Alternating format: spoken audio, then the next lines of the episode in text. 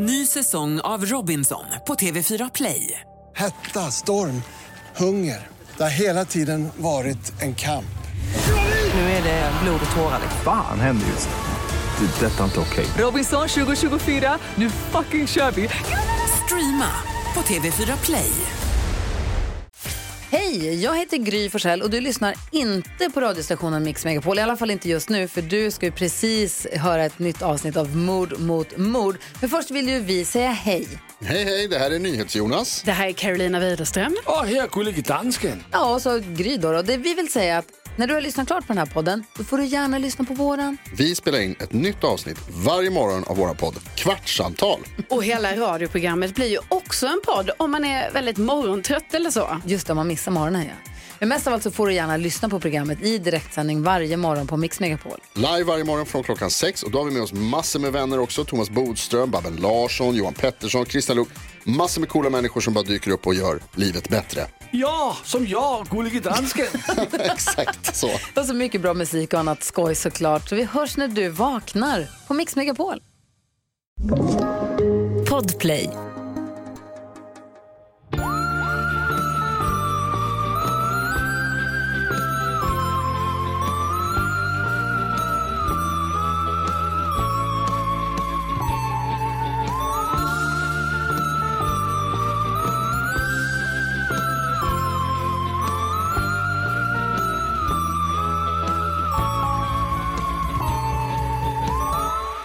Välkomna till Mord mot mord, er true crime podcast in the podcast eter. Grattis på treårsdagen!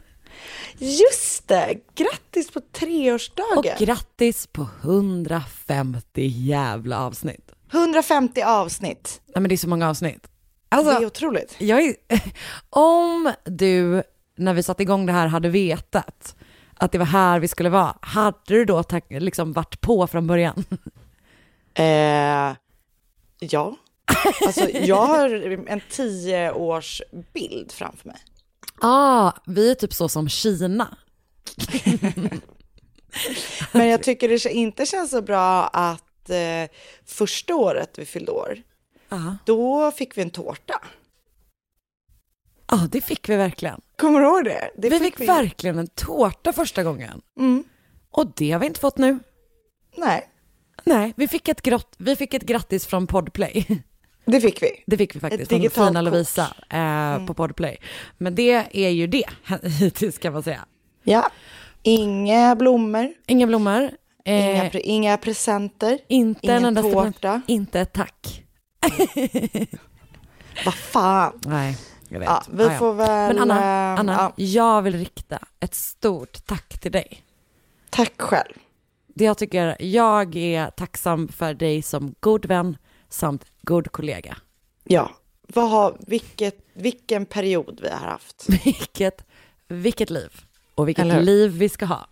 Ja, underbart. Om man hör någonting här i bakgrunden så är det ju att eh, då att Marcus nya tradition är att han medan vi poddar sitter vid sitt skrivbord. Också enda gången någonsin som han sitter vid sitt skrivbord. Eh, nu sitter han här och målar då. Så mysigt. Eh, och och nu, nu, nu är han ju, han har blivit som en sån, liksom som en sån stage mom på något sätt som vill att man ska pusha för hans projekt som är att han, att han, att han, att han säljer sin konst. Men det gör vi gärna. Det gör vi gärna. Pusha för det. Ja. Man ska gå in på berggrenskonst.se. Så kul ju. Han gör ju så eh, tokiga prints. Han gör toppen, han gör faktiskt toppen grejer. Nu är Ja. jag väldigt partisk, men han gör faktiskt det. Ja, men jag, jag håller med. Och han har precis köpt din endorsement med hjälp av en tavla. Exakt. Men vet du, vad- vet vad jag kom på att jag skulle vilja ha? Nej. Ett familjeporträtt på mig, Oscar och Sigrid. Oj jävlar. Japp, vänta vi frågar honom direkt. Marcus, kan du göra ett familjeporträtt på Anna, Oskar och Sigrid?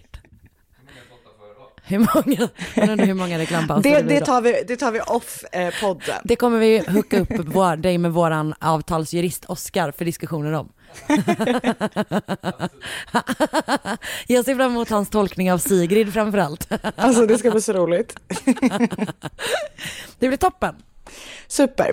Eh, ja, nej men eh, precis. Bergrenskont.se. In och eh, täck era väggar med Marcus, eh, Gör som jag. med Marcus Berggren.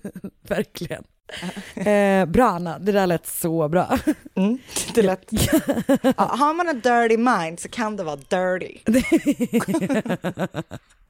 Men det har varken du eller jag. Så vi Nej det har, det har vi verkligen inte. Vi har two of the cleanest minds. Ja, det är otroligt. Apropå Marcus så har han gett sig in i ett bråk i den lokala Facebookgruppen här idag. Mm, underbart. Det är en, det är en, en kille här i, i, i vår lokala Facebookgrupp som gillar att eh, klaga på det lokala restaurangutbudet väldigt mycket. Och poängterar alltid att han själv har ätit på olika stjärnkrogar. Och att det finns Skryt, liksom, skryt, det är så skryt. speciellt. Men bara, det är ändå liksom en, alltså det är inte så konstigt att det inte ligger en stjärnkrog här.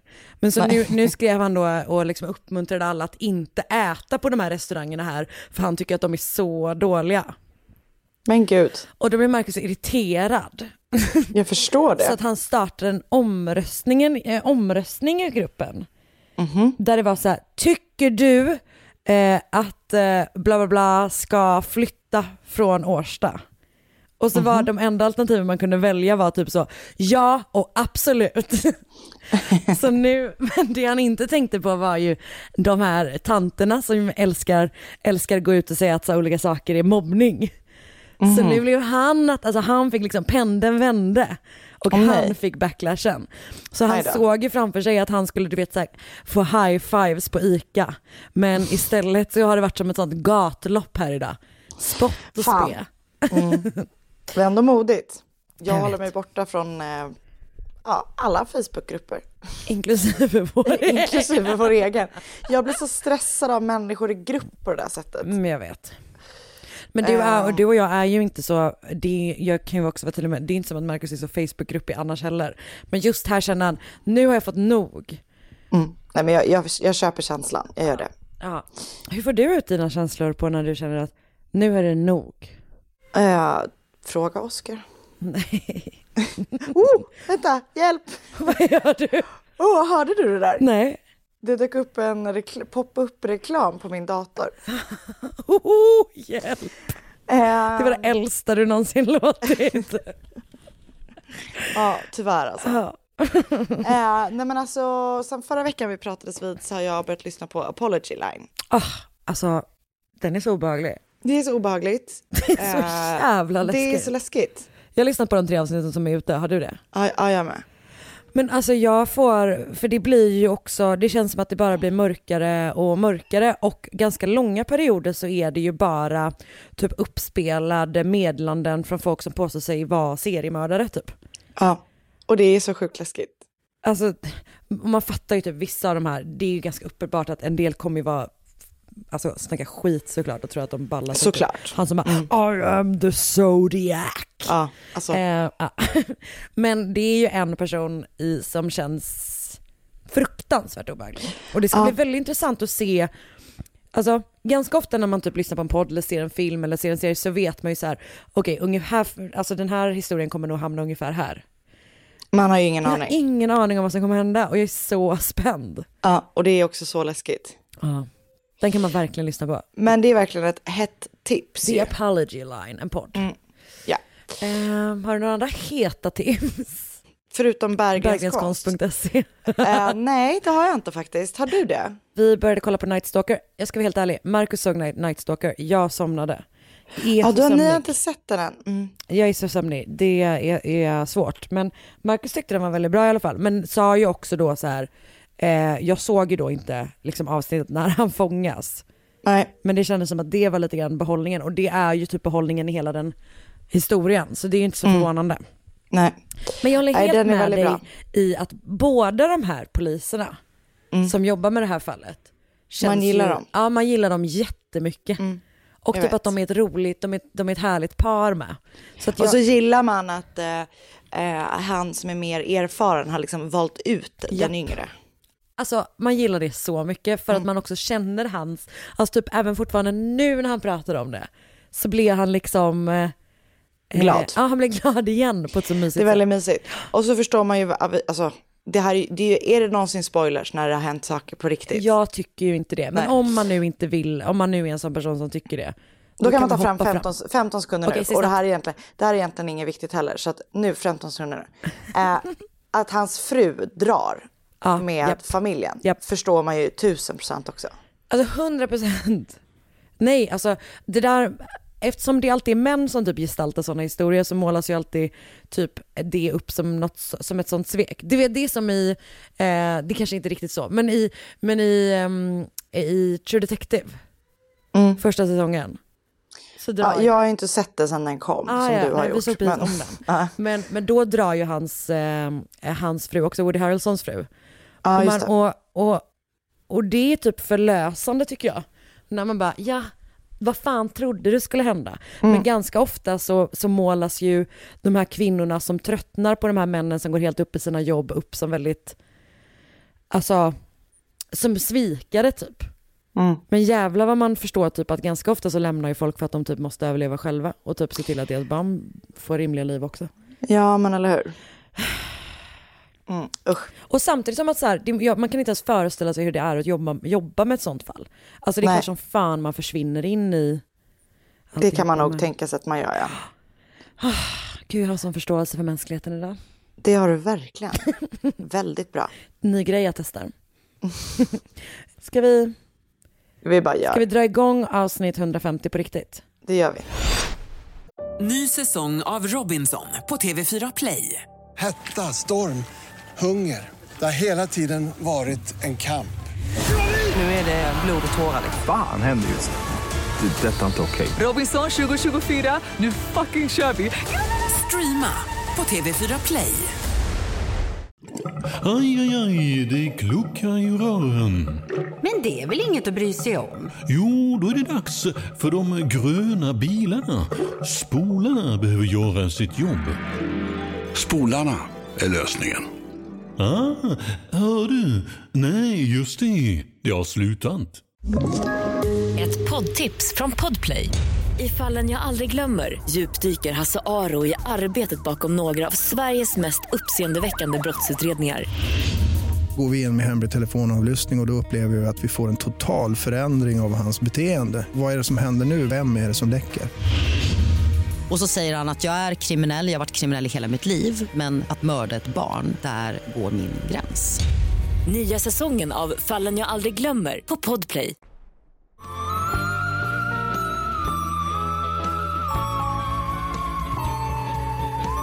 Okej, mitt fall den här veckan är en väldigt sorglig och hemsk historia om några ungdomar och deras relation. Och eh, det kommer att sluta så kallad tragedi, tyvärr. Okej. Så för dagens fall så befinner vi oss i Kanada på Vancouver Island. Och Kimberly Proctor, Cruz Wellwood och Cameron Moffat har alla växt upp eh, och varit i den här stan. Och eh, de har alla haft typ svårt i skolan. De har alla varit utanför i skolan. Och Kimberly, jag kommer kalla henne Kim, för det, det kallas hon för i typ överallt. Eh, hon kallas för Kimmy av sin familj. Hon föddes den 1 januari 1992 i ett så helt vanligt medelklasshem. Eh, hennes mamma jobbar på Walmart och hennes pappa är någon slags mekaniker. Hon älskar djur, eh, alltså alla sorters djur eh, och har eh, flera olika sorter hemma. Jag vet inte exakt vad hon har, men eh, hennes favoritdjur är katter. Och hon brukade typ ha på sig såna här eh, kattöron i skolan. Och eh, hennes klasskompisar tycker att hon, eh, inte bara på grund av öronen, Är är märklig. Mm. Och de retar henne jättemycket. Och de typ så här miauar efter henne och du vet, gör sådana taskiga saker som folk kan göra. Och utöver det så verkar det som att hon har jag, jag, jag förstår inte riktigt vad den svenska översättningen är, men jag tolkar det typ som att det är alltså koncentrationssvårigheter av något slag. Just det. Så hon har också typ lite svårt att eh, hänga med i skolan. Och när hon är i tidiga tonåren så byter hon skola till en skola som heter Pacific Secondary. Och den här nya skolan ska då kunna bidra till att hon får lite mer anpassad undervisning. Och eh, en del av skolan verkar just vara liksom för den typen av elever som behöver lite mer uppmärksamhet eller anpassad undervisning och som en del kallar det för mer troubled eh, ungdomar. Ja. I den här skolan går då också Cruz Wellwood. Han har eh, haft en ganska tuff uppväxt. Han, när han var typ 7-8 år så dömdes hans pappa till fängelse för våldtäkt och mord på en 16-årig flicka. Och han har efter det haft det ganska stökigt som man typ kan förstå. Han är väldigt så här utåtagerande hemma och typ bråkar jättemycket med sin mamma. Du vet, är liksom aggressiv typ. Fan vad hemskt. Mm. Och eh, han började tidigt liksom, röka gräs och göra olika sorters så här, småbrott. Du vet. Han typ stjäl saker från folks brevlådor och typ, eh, ja, liksom, liksom inga big deals, Mm. men ändå inte eh, lagligt. En annan kille då, eller den tredje killen då, han heter Cameron Moffat som sagt. Och han har eh, eh, som liksom ADHD som han vägrar medicinera för. Eh, och han liksom av den anledningen har ju jättesvårt att hanteras liksom, på sig själv antar jag. jag ehm, så han är ganska stökig, han så att, du vet, sticker hemifrån utan att han får det genom så här, han hoppar ut du vet, från övervåningen på deras hus genom fönstret för att han bara vill, vill komma hemifrån och sådär. Och eh, istället för att medicinera så börjar han eh, eh, med självskadebeteende för att typ hantera den stressen han känner av sin av ADHD. Mm. Så att Cameron och Cruz, de blir kompisar typ i femte klass, alltså de är ganska små. Och eh, Kim börjar ju inte förrän typ, alltså hon är så 13-14 eller någonting sånt. Men innan de blir kompisar med Kim så är då de jättetajta och de klickar typ direkt när de hittar varandra för att det är som att så här, ja men de är egentligen ganska olika, eh, men de hittar någonting i varandra som gör att de liksom kommer bra överens. Så typ Cameron och Cruz, de så här, eh, skolkar tillsammans, spelar dataspel, röker gräs, du vet, Mm. hänger hela tiden typ. Eh, så när Kim byter till Pacific eh, Secondary så blir hon då en del av den här lilla gruppen. Och eh, en fjärde person som är med i den här gruppen är en kille som heter Zack och Kim och Zack blir eh, ihop. Ehm, och som det ju kan vara ibland så är det typ inte så jättelånglivat utan han dumpar henne efter ett tag och hon blir typ jätteledsen och ja, sårad av det såklart. Mm. Eh, så ehm, hon både liksom söker och fick tröst av sina vänner eh, och främst via chatt eh, som jag förstår det. Och under tiden som hon deppar för Zack så kommer Cameron clean med att han har alltid varit förtjust i Kim.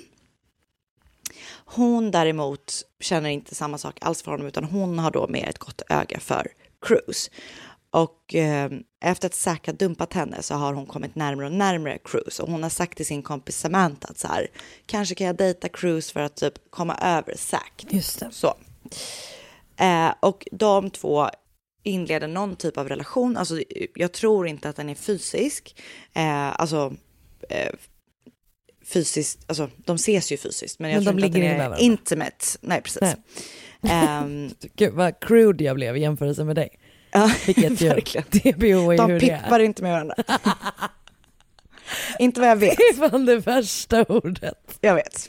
Jag vet. Det var verkligen, ehm, det var inget bra. Det var, det var roligt, jag blev glad. Utan de chattar jättemycket med varandra och du vet, de berättar så hemligheter för varandra som de aldrig haft med någon annan. Och Cruise typ säger att de verkligen inte kan prata med dig. Eh, du vet, de, de ger varandra stöd och pepp och massa sådana grejer. Samtidigt så chattar hon jättemycket med Cameron också, men det verkar vara liksom mer vänskapligt.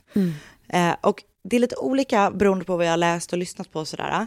Men för att på vissa ställen så verkar det som att hon har varit ihop med Cruise liksom innan hon blev ihop med Zack. Eh, och på andra ser det som att hon har varit ihop med honom efter Zack. Eh, men det någonstans, som jag förstår också är typ att så här, hon, att hon ska ha dumpat honom Mm. i ett sms. Och det är ju typ aldrig toppen. Eh, och då han, var, han blev ju arg för det, liksom, typ var så här bara, really a text message, you could at least called me. Vilket Ja. han ju absolut inte har Han har inte fel. Tycker jag. Nej.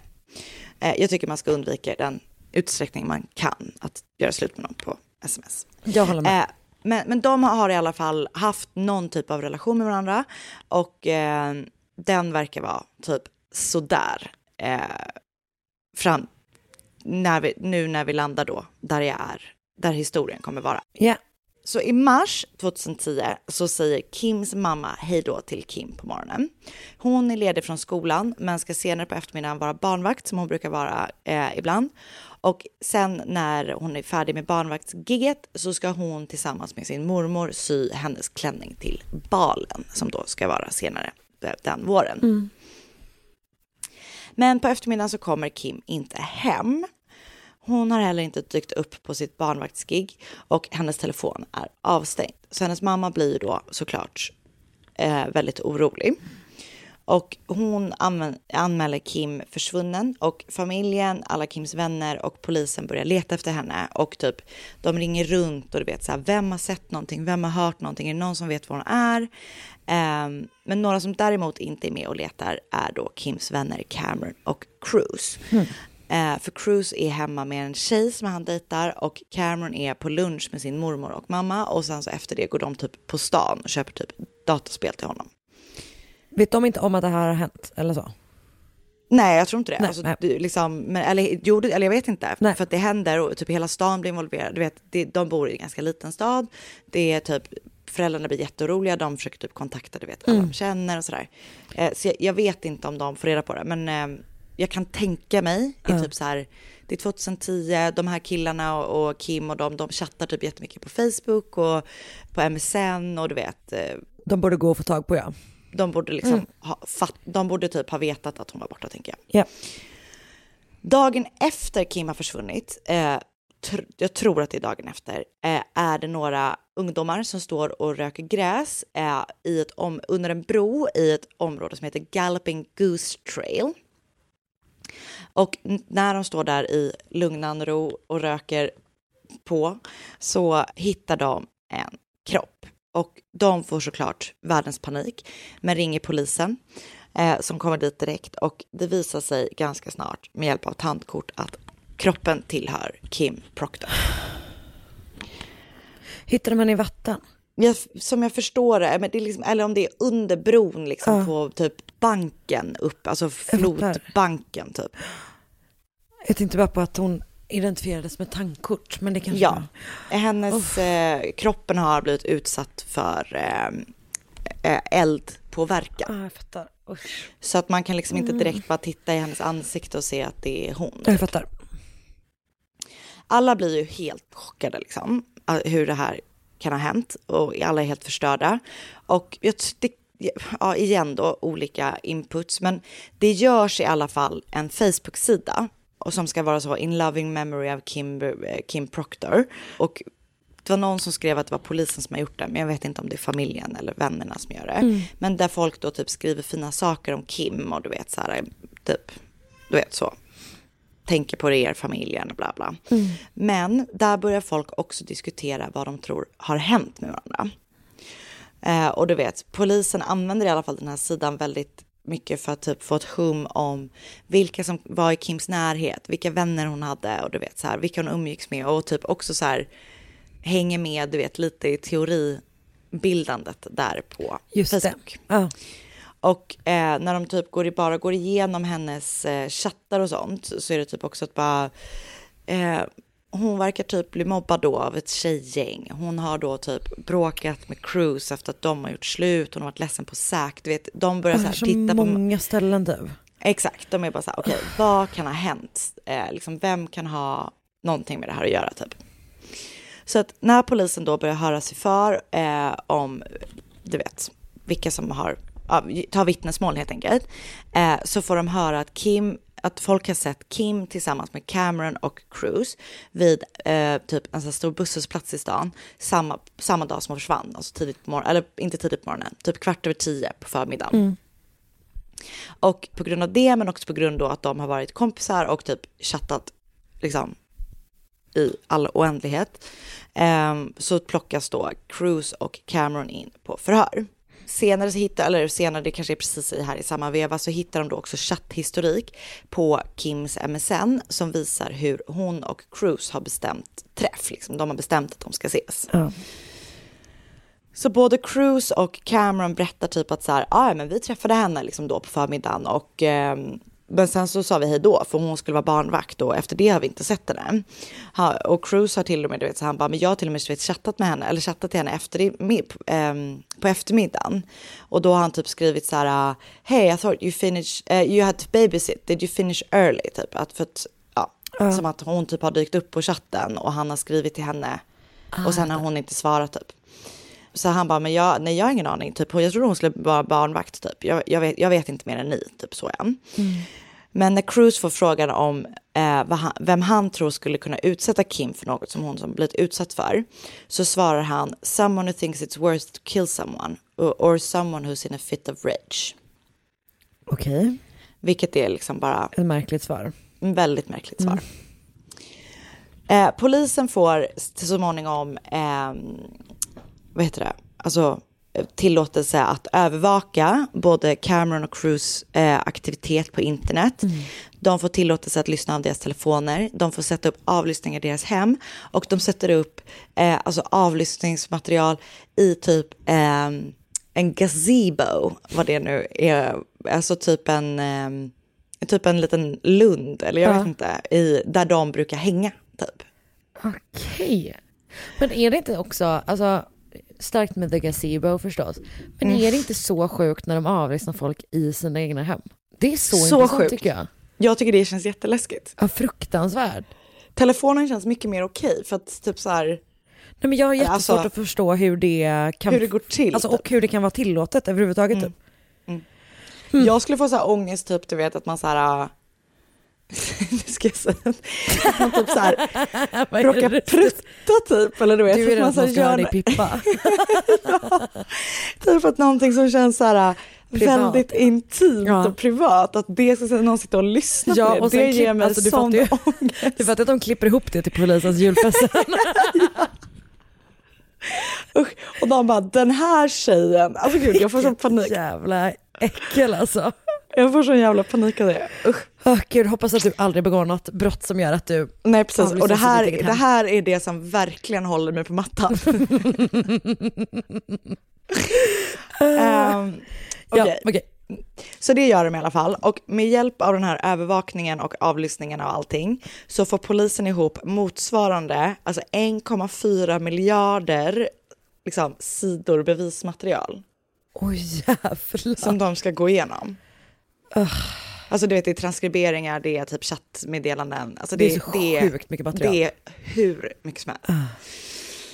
Och när de gör det så blir det väldigt tydligt att Cruise och Cameron vet väldigt mycket mer än vad de säger till polisen.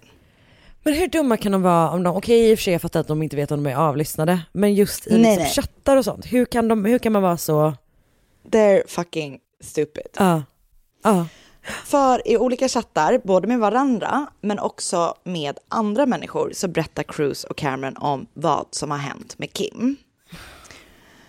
De har då inför eh, mötet med henne på busshållplatsen den dagen hon försvann planerat att de ska våldta och mörda henne. De har bestämt att de ska, du vet, efter de har mött upp henne så ska de gå till ett, till ett hus. Det måste vara någon av killarnas hus. Mm. Jag fattar inte. De, det, det enda jag ser att och kallar för är att det är ett brown house. Men jag tänker att det kan ju inte vara ett, ja, det kanske är ett öde hus. Ja. Jag vet faktiskt inte. Nej. De går till ett hus, har de bestämt. Och sen har de bestämt ett kodord för när de båda två ska överfalla henne. Så när Cruise sä- eh, säger, eh, ska säga I think I'm going to make some KD, vilket tydligen är mac and cheese i Kanada, så ska de ge sig på henne. Eh, utöver att de pratar om mordet på Kim med varandra, både innan och efter, så säger de typ att så här, vi vill göra det igen. Alltså du vet, de är typ så här, oj. nu när vi har gjort det här Så vill vi och det var så enkelt, let's do it again, typ. Okej. Cruise har också erkänt för en så kallad online-flickvän eh, i chatten på World of Warcraft att han har mördat Kim. De har typ chattat på MSN och då är det typ att han bara, jag vill berätta någonting för dig, men han vågar inte göra det på MSN för att han typ tror att det är så här, han fattar typ att han kan bli övervakad där. Och jag vet inte om World of Warcraft, jag har aldrig spelat det, eh, om det liksom är en mer svår plats att typ komma åt. Han kanske bara tänker att polisen inte vet om att han är där, eller liksom att han, Ja, att han typ. kan typ utbyta information där överhuvudtaget. Säkert. Ehm, så där erkänner han liksom och berättar typ ganska så här tydligt vad eh, de har gjort med Kim. Så i juni 2010, alltså tre månader efter att de har mördat Kim, så tycker sig polisen ha tillräckligt material, tillräckligt mycket material för att gripa Cruz och Cameron. De är båda två så här helt lugna när de eh, blir gripna. De visar ingen ånger. De visar inte att de känner någon skuld alls när de förhörs. Och du vet, de är typ bara så här, äh, men liksom alla, alla liv som ni har förstört, liksom, inte bara Kims utan typ alla i hennes närhet, de bara, nej, typ, jag bryr mig inte. Wow. Eh, och när de väl är inne så erkänner de och när de väl har erkänt så berättar de båda två sina eh, liksom, versioner. Cameron talar med polisen i nio timmar i sträck när han väl har börjat prata. Åh jävlar. Han måste liksom bara get it off his chest. Typ. Hans version eh, är att Cruz är den som liksom är mastermind bakom det. Att det är han som har planerat allting. Det är han som har du vet, bestämt vad de ska göra. Och att han bara, att Cameron alltså då bara har agerat på Cruz order. Mm. Jag har hört några klipp från eh, förhöret och jag vet inte om det, jag trodde att det var Cruz som talade men sen läste jag någonstans att det var Cameron. Men när de får då frågan om hur det känns, hur det kändes så säger de liksom ingenting typ så här, det var läs- alltså du vet. Nej. Utan han bara så här, det var den sjukaste adrenalinruschen typ och du vet, alltså du vet de verkligen är så här, de, de, de är liksom, ja. Så det kommer fram då att de har träffat Kim vid busshållplatsen som sagt. Sen har de gått till det här huset då, det här bruna huset. Och där har de attackerat henne. Jag kommer som vanligt inte berätta vad de har gjort. Eh, men de, hon blir våldtagen och mördad. Vidrigt. Och när de har mördat henne så gömmer de hennes kropp i frysen. Innan de dagen efter, alltså tar med hennes kropp i, på bussen. Ursäkta? Ja, alltså i en väska. De lägger henne i en väska. Oh, Och åker alltså vanlig buss bort till då det här... äh, Den här bron eller vad det var? Ja, exakt. Där de då gör sig av med hans, hennes kropp. Men vad är motivet? Alltså vissa tror då att det är för att hon typ har, alltså du vet, played with their feelings. Typ att hon inte vill vara ihop med hon, någon av dem. Ja, just det. För då men... förtjänar man ju att... Ja. Men, men, men så här också, det, de har tidigare, du vet så här, ah, det här man vet ju inte, men de har typ diskuterat tidigare liksom våldtäkter, de har typ kollat på så mycket, väldigt mycket våldsporr, alltså du vet, de har, eh, så att, Så det finns en, och i, även i efterhand så, alltså de, när, när de har pratat om det och att de även typ säger så i förhör, så verkar det ju som att de typ tyckte att upplevelsen var fet typ. exakt, så att jag tror att det är, det kanske var därför de typ valde henne, men, typ. eh, men jag tror att liksom, de ville göra det. Och det, jag läste också någonstans att, du vet, de försökte få en annan tjej att komma till samma hus samma kväll. Men hon ville inte komma. Så att det verkar som att de var så här, shit typ, vi, gör, vi liksom, ja precis, själva det är så upplevelsen. jävla senseless. Ja, det är så jävla läskigt. Stackars henne. Ja, det är så sorgligt. familj. Det är fruktansvärt sorgligt. Och varken Cameron eller Cruz vill gå upp i domstol med en jury utan de erkänner sig liksom direkt skyldiga till mordet på Kim. Mm. Och de döms till livstid i fängelse med chans till frigivning efter tio år. Eh, I psykiska utredningar så kommer det fram av flera oberoende läkare och psykologer eh, att de har psykopatiska drag eh, och att de båda två har låg chans till rehabilitering. Mm. Eh, Cruzes parole hearing, vad det nu heter på svenska, var i juni 2019 först, men beslutet kom inte förrän typ i augusti 2020 tror jag. Alltså, och det har väl typ med corona att göra allting. Mm. Och hennes familj är ju så här helt förstörd inför den. Eh, du vet, deras dotter har blivit brutalt mördad, typ när hon var jätteung. Alltså, och så, ja. så att pappan skriver typ ett så här verkligen ja, jättesorgligt brev som han skickar till typ den här parole, liksom domstolen eller hur det nu Mm. funkar. Eh, och ehm, det slutar med då att Cruz inte får parole med motivationen Your case calls for a gradual, closely monitored and structured release. Your release on full parole at this time would be pres- present undue risk to the public safety. Mm. Och så han, han får inte parole. Och Cameron har avstått sin möjlighet att få Parole. Han verkar liksom ändå kanske typ uttrycka lite mera remorse Ja. än Cruise. Men båda två sitter fortfarande i alla fall i fängelse på livstid så just nu liksom fortfarande. Och det är så himla sorgligt. Och jag såg typ en bild på hennes gravsten och då står det typ så här Kimberly Proctor, a stolen life typ. Och det är precis det, de var verkligen så här, hon var 18 år när hon blev mördad. Och då, hon liksom hade hela livet framför sig, alltså jag vet inte, hennes vänner. Och som jag också läste eller hörde någonstans, vet när man just pratade om det här, bara så här, man är så himla orolig för främlingar hela tiden online. Och så är det liksom ens vänner. Nej, det är så jävla hemskt. Och just det här att liksom inte komma undan heller, alltså att det bara pågår. Nej, fy fan Mm. vad hemskt. Väldigt, väldigt sorgligt fall. Det var jätte, jättesorgligt verkligen. Mm. Och ja, det är det verkligen. Usch. Och jag har läst då en artikel på Maple Ridge News som heter Man who bound a murdered Vancouver Island teen still risk to public. Parole board. Parole board. Jag har verkar kapat den där. Den är skriven av Charlo Meta. Jag har läst en artikel på CTV News skriven av Bethany Lindsay som har rubriken Chilling image of keen, teen killers in video online chats. Ehm, jag har läst pappans sorgliga brev på Victoria Bus och artikeln heter Langford Dad reveals chilling details of daughter's murder ahead of parole hearing och den är liksom skriven eller man ska säga, publicerad av Brishti Basu, Basu. Och så har jag läst en lång artikel på älskade Vanity Fair som heter Murder by Text av David Kushner och sen har jag lyssnat på eh, podden Dark Routine och det avsnittet heter kort gott Murder of Kimberly Proctor. Jävlar Anna. Mm, väldigt det sorgligt. så sorgligt. Mm. Tack. Tack. Ny säsong av Robinson på TV4 Play. Hetta, storm, hunger. Det har hela tiden varit en kamp. Nu är det blod och tårar. Fan händer just nu. Det. är Detta är inte okej. Robinson 2024, nu fucking kör vi! Streama på TV4 Play.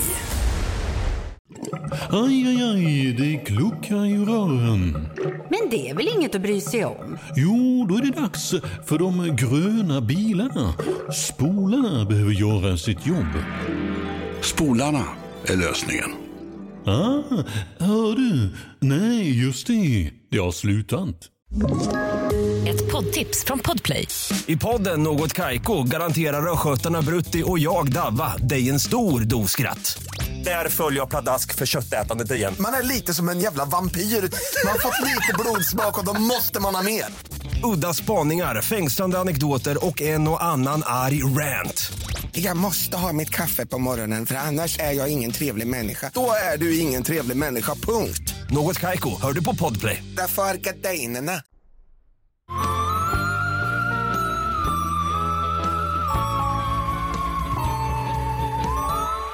Nu ska jag göra någonting som jag alltid tycker att det är, alltså, som jag tycker är härligt när du gör. Okej. som är att jag vill att du ska föreställa dig någonting. Jajamän, jag är med dig. Tänk dig att du och din kille är ute och går hand i hand i parken Bois de Boulogne i Paris. Gärna. Hur härligt? Gärna. Det är mitten av juni, en varm sommarkväll. Ehm, men när ni går förbi en av de största sjöarna i parken så ser ni en taxi stanna och ur kliver en man som har asiatiskt utseende och han är så pass liten att ni liksom reagerar på det. Han är typ 145 centimeter lång.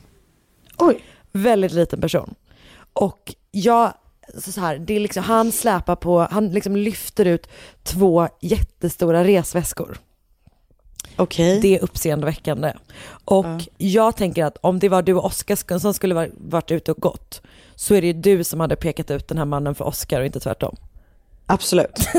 För hur? Oskar säger, alltså varje gång jag säger någonting om någonting roligt jag ser på stan, eller någon, du vet så här, jaha, oj, jag ser så lite. Man bara, Nej men det är verkligen att du, du, hade, du hade spanat. Och du hade, tror jag, fortsatt spana eh, när Oskar typ hade börjat tänka på annat. Men det är, så här, det är att du hade då sett den här mannen betala eh, taxichauffören och börja liksom släpa ut de här två väskorna in i parken. Och han går först på liksom en promenad liksom en gångväg. Men sen så börjar han liksom släpa dem in över en gräsmatta som leder ner till den här sjön. Han verkar, inser du, vara på väg att dumpa de här väskorna i vattnet. Men han får syn på er och blir jättestressad. Han slänger den i en buske. Alltså de bara liksom dumpar de här väskorna i en buske och rusar därifrån. Okej. Vad hade du gjort? Ringt polisen. Mm. Det, de här människorna som det här händer, eh, de bestämmer sig för att kolla i resväskorna.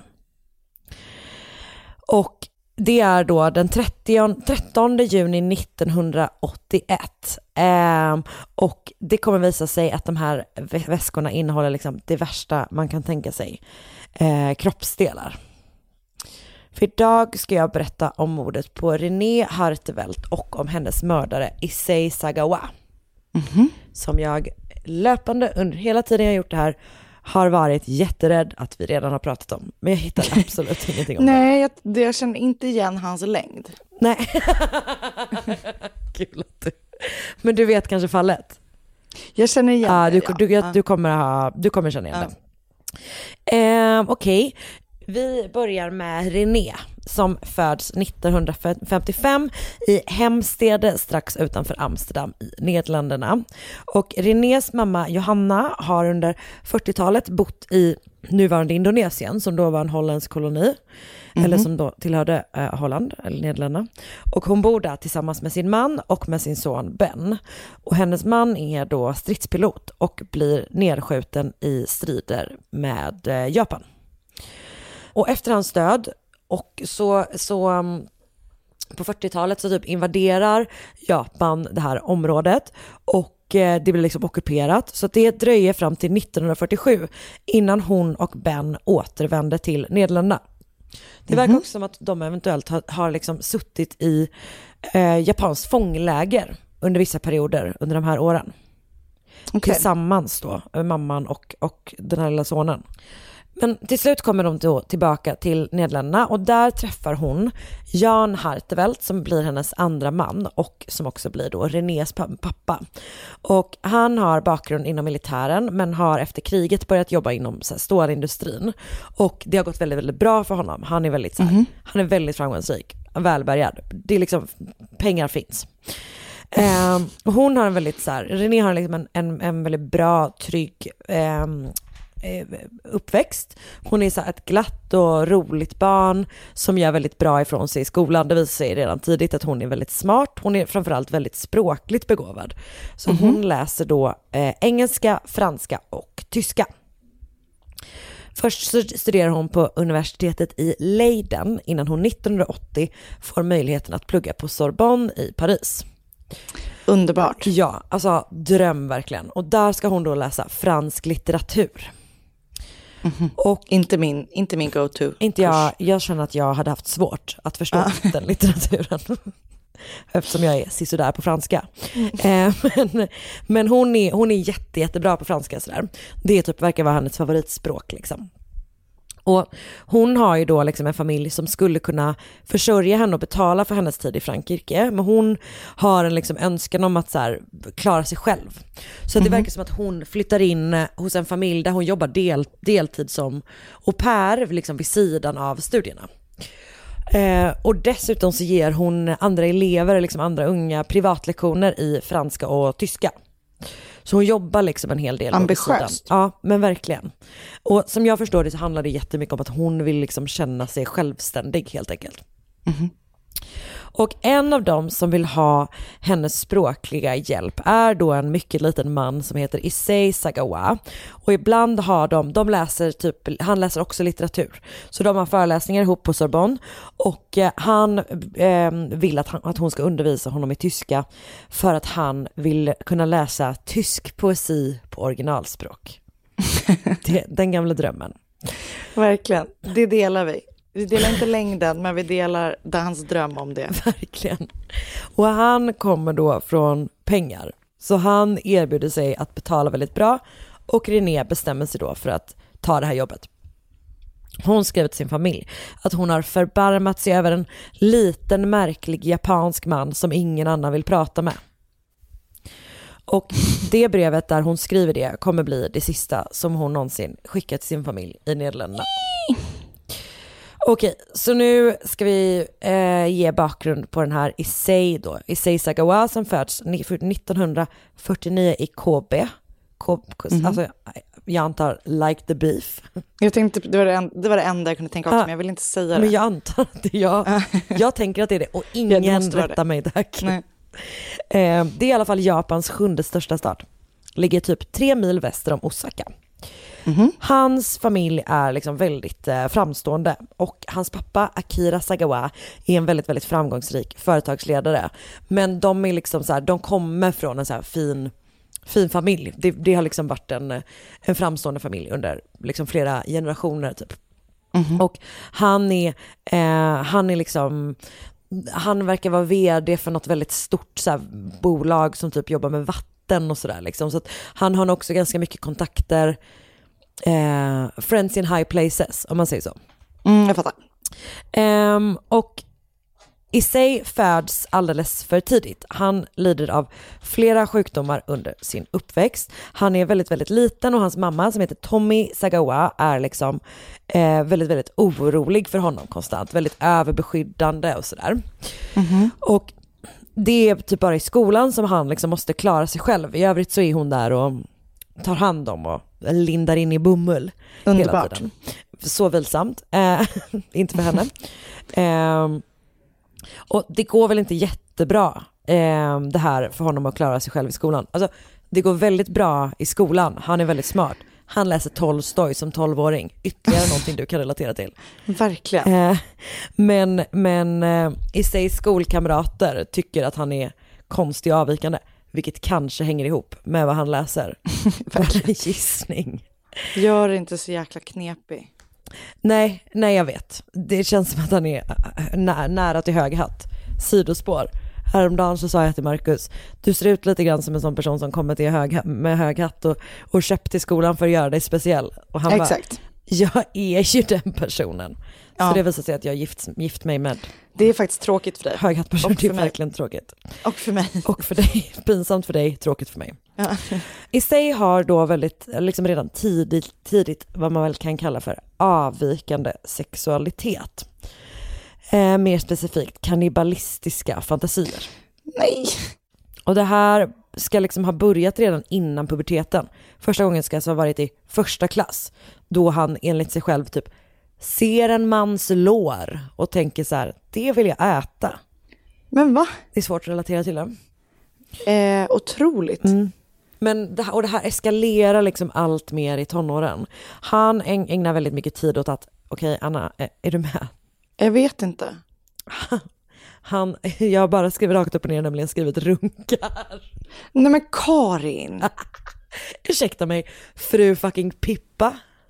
Men det är, det är absolut inte samma sak. Okej, nu är, okej, jag processar det as we go. Okej, men vad skulle du säga då? Tillfredsställa sig själv? Onanerar. Onaner? Nej, det tycker jag är äckligare. För det, det, det tycker jag är, grö, det är grövre. Okej, Mm. jag vet inte. Jag tycker ändå det känns medicinskt på något vis. Om jag vet, men det tror jag tycker är lite, lite äckligt. Okej. Alltså det låter som, det känns som att jag pratar Men om... runka på då. Det känns som att jag pratar om onani med typ skolsköterskan. Ja, jag fattar vad du menar. Och jag Men nu pratar inte. du istället runkning med våra lyssnare. Jag glömmer bort att de är här. Okej. Det han gör då i alla fall, att han fantiserar, när han fantiserar så fantiserar han om att äta kvinnor. Gud vad Det väl liksom allt mer detaljerade. Och det är också väldigt mycket så här att han kanske typ så här, han kollar på väldigt mycket mm, filmstjärnor, typ amerikanska filmstjärnor. Och eh, det är ju kanske inte så himla ovanligt då, att man liksom eh, kollar på bilder och men det ingår då liksom att just det här att han vill äta av dem. Sen äter han upp pappret efter. Nej, förlåt. Nej, jag tror det, var inte. det var inte så kul faktiskt. Eh, men han är, jag hatar honom så mycket. Ja. Mm.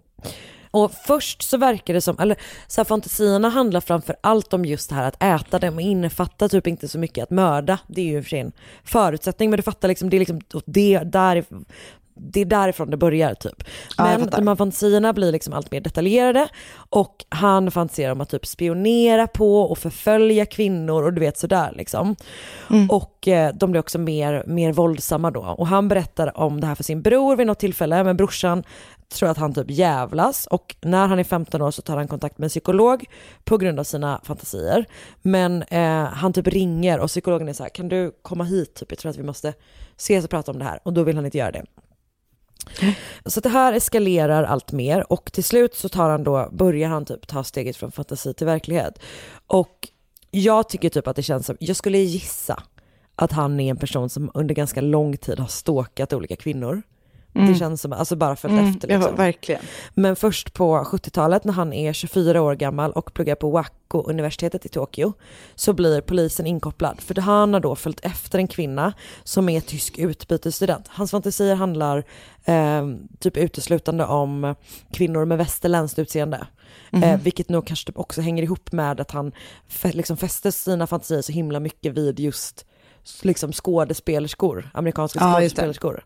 Det är den typen av utseende han liksom eh, har hängt upp det på. Eh, om han har då stalkat en kvinna, en, en, en, en, en tysk kvinna som, som jag tror går på det här universitetet också, och alltså tagit sig in i hennes lägenhet när hon sover. Och han säger, alltså han erkänner själv när han liksom grips, eh, att det var för att han ville äta av henne. Men hon vaknar, inser då, hittar honom liksom i hans lägenhet, hon skriker eh, och han blir då rädd och flyr. Men som sagt, alltså han grips för det här och liksom förhörs av polisen. Men hans pappa, den rika gubben med kontakter, löser eh, alltihopa genom att betala rejält till offret och sen så försvinner hela grejen. Men gud. Och efter det här så tror jag att han återigen typ funderar på, eller tar någon slags kontakt med en psykolog. Men du vet, det blir ingenting av det. Nej. Och det är också så jävla sjukt när man är så här, alltså i familjen, att inte familjen Eh, Bara, det här borde vi agera på. Exakt, vi måste nog läsa någon slags behandling här. Det här är kanske inte en person som ska vara ute i världen hur som helst, utan vi behöver nog hålla ganska noga koll på honom. Mm. Istället så kommer han 1977, det är alltså tre år senare, flytta till Paris för att läsa litteratur på Sorbonne. 1979, så två år efter att han har flyttat dit, så hittades den amerikanska skådespelerskan Jean Seberg, som det finns en väldigt bra och sorglig serie av podden You Must, you must Remember This om. Ehm, hon hittas död i en bil, inte, alltså ganska nära hans lägenhet i Paris.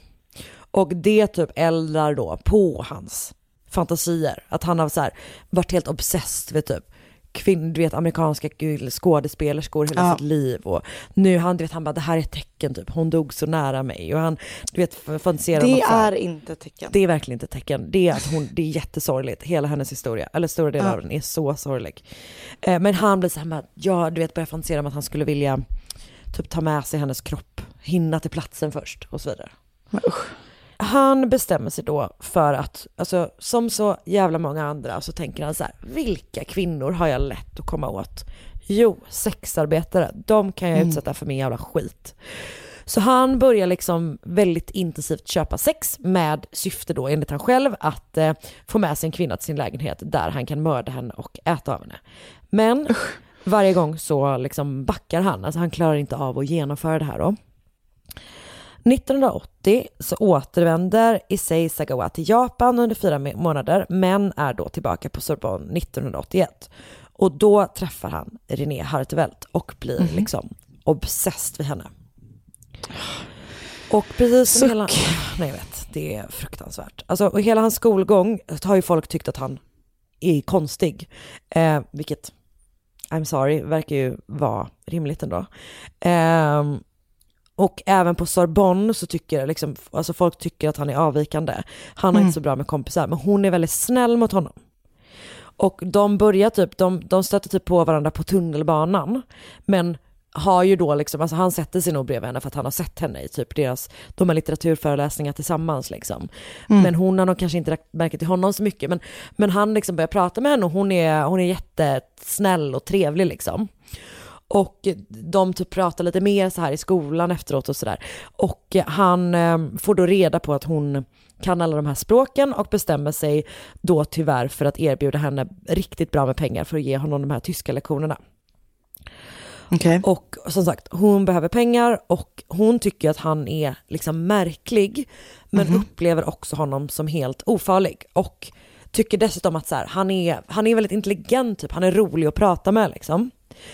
Jag tänker också att den fysiska aspekten Jag spelar roll. säga det. Man kanske inte blir så rädd när någon liksom, ja. När någon är så liten. nej. För att, Exakt. Alltså, hon, hon är väldigt lång, hon är 1,78.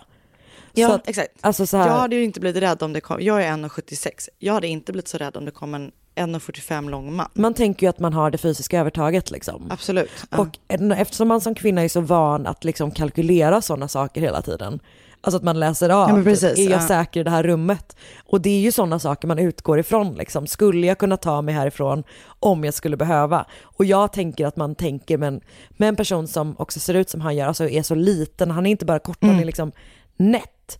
Så tänker man att så här, det kommer vara lugnt. Ja, det där är liksom. precis. Ja.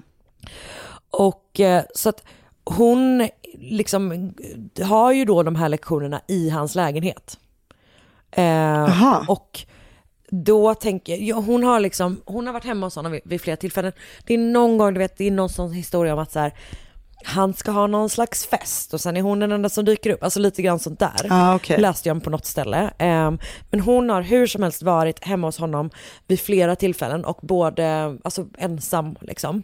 När hon än en gång då kommer till hans lägenhet i, i 16 arrondissemanget den 11 juni 1901 1981. Gud, jag kan inte Mhm. prata perfekt. Och hon eh, liksom inleder då den här kvällen så som hon brukar göra när hon har lektioner för honom. Då hon, hon läser liksom tyska stycken för honom typ. Och hon sitter på golvet på en kudde. Och han, det verkar inte som att han liksom sitter mitt emot henne utan någon gång åtminstone under den här kvällen så ställer han sig upp och liksom går bakom hennes rygg. Tar fram ett 22-kalibrigt gevär och skjuter René bakifrån. Men fy. Sen då så svimmar han av säger han. Att han blev så chockad själv. Men när han har vaknat så kommer han då tillbringa två dagar med hennes kropp. Och han gör liksom vidriga grejer. Och får då liksom utlopp för sin kannibalism till slut. Men efter 48 timmar så bestämmer han sig för att det är dags att göra sig av med kroppen. Och han går då till, eller han liksom väljer den parken som ligger närmast honom, som är då den här Bois de Boulogne. Mm. Eh, och det är då där ett, det här paret får syn på honom när han dumpar de här två stora resväskorna. Och eh, man då hittar resterna av Renés kropp, eller vad som kommer visa sig vara Renés kropp helt enkelt. Och polisen börjar då eftersöka den här taxichauffören. Och det är ju ganska, de har ju liksom ett väldigt specifikt signalement. Att Ja, det är en mycket alltså man ju liten man säga. med asiatiskt eh, utseende med två gigantiska resväskor till den här parken och man vet ju också när det är. Eftersom, alltså man vet ju exakt var han har släppts av och exakt när det är eftersom de har sett honom liksom. Så Mm. det, det dröjer två dagar och sen får de då napp som liksom leder dem direkt till Issei Sagawas lägenhet. Och eh, han kommer erkänna... Alltså vad fan trodde han? Förlåt, när Nej, han gjorde sådär? Nej, och han erkänner liksom direkt att han har gjort det här. Ah, okay. Och man hittar då också människokött i hans kylskåp. Uh, nej, nej, nej, nej, nej, nej, nej, nej.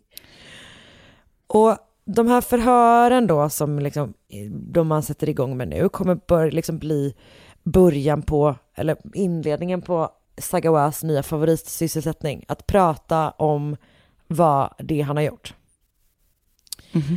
Alltså han vill liksom han berättar verkligen för alla som vill lyssna om typ hur sjuk han är. Och eh, jag, eh, eh, alltså jag tycker att det känns som att han märker att ju mer sjuka grejer han säger, desto typ mer uppmärksamhet får han.